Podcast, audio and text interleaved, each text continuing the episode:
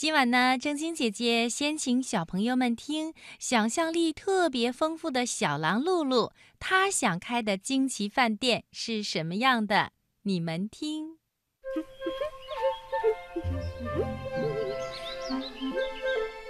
小狐狸默默长大了，想当仙女，不是普通的仙女，而是坐在云彩上面。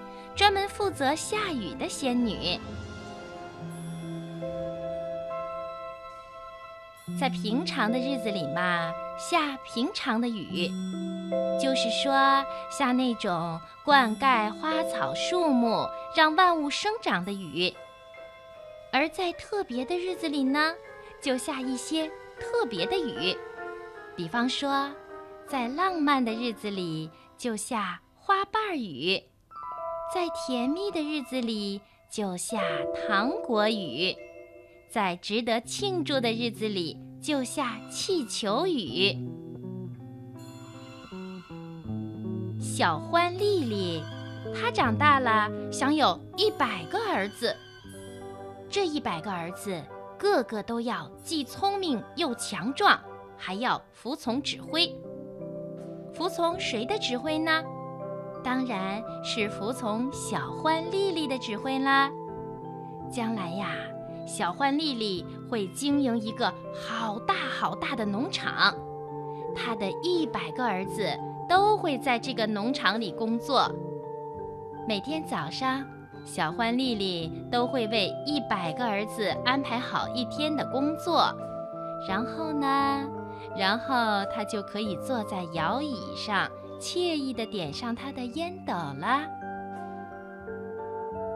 小羚羊洛比长大了，想当大侠，来无影去无踪，一会儿出现在一个地方，一会儿又出现在另一个地方，和各种各样的坏蛋战斗，解救各种各样的公主。小浣熊米拉。长大了，想当星星清洁员。每天晚上啊，在星空下架起长长的梯子，爬上去，把星星一颗一颗的擦得闪闪发亮。小朋友，你猜这是一堂什么课呢？对了，这是一堂关于长大了干什么的谈话课。事先呀，河马老师是这样提要求的：嗯，大家可以充分的发挥想象力。我很想知道你们是不是都还保持着一颗爱幻想的心，不要让我失望哦。事实证明，这个班的小朋友们一点也没让河马老师失望。嗯。你们的梦想真是多姿多彩呀！河马老师满意的笑着说：“现在只剩下小狼露露还没有发言了。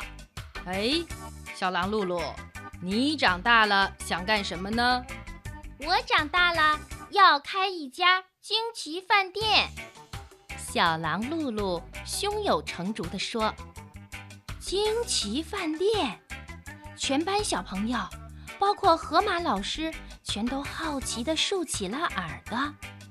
是的，小狼露露的惊奇饭店，这个了不起的想法，已经在小狼露露的心里酝酿了很久了。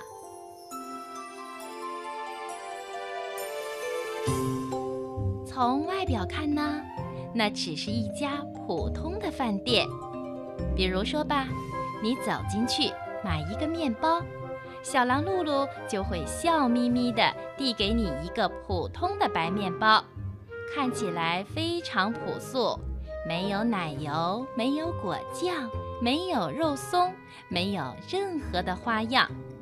咬一口尝尝，味道也没有什么令人惊奇的地方，就是普通面包的味道。令人惊奇的是啊，发生在你把面包吃掉之后。你会发现，自己变得非常的轻盈，轻轻的一跳就跳得老高老高，就好像穿上了隐形弹簧鞋一样。你会觉得，如果自己用尽全力纵身一跳，说不定可以像童话里的红母牛一样跳过月亮。同时呢，你的心情也会变得非常轻松、自由自在，所有的烦恼、沉重的念头都消失得无影无踪了。于是啊，你一定会对小狼露露的饭店刮目相看，你会再一次走进去，再买一点儿别的东西。那就买一杯果汁试试看吧。和先前的面包一样，小狼露露地上的果汁看起来也很普通，但是这果汁却有着神秘的力量。当你一口气把它喝光以后，心里马上会有种奇妙的热乎乎的感觉，觉得自己忽然充满了勇气。以前想做却不敢做的事，现在敢做了；以前藏在心里没有勇气说的话，现在敢说了。真的是令人惊奇呀！会让人变得轻盈的面包，会让人变得勇敢的果汁。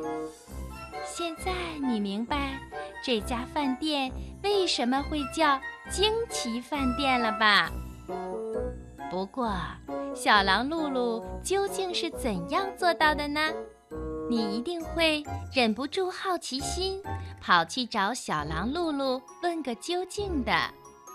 小狼露露啊，会笑眯眯地告诉你说：“很简单呀，面包会让人变得轻盈，是因为在面粉里揉进了云彩；果汁会让人变得勇敢。”因为在果汁里加入了融化的闪电，哇！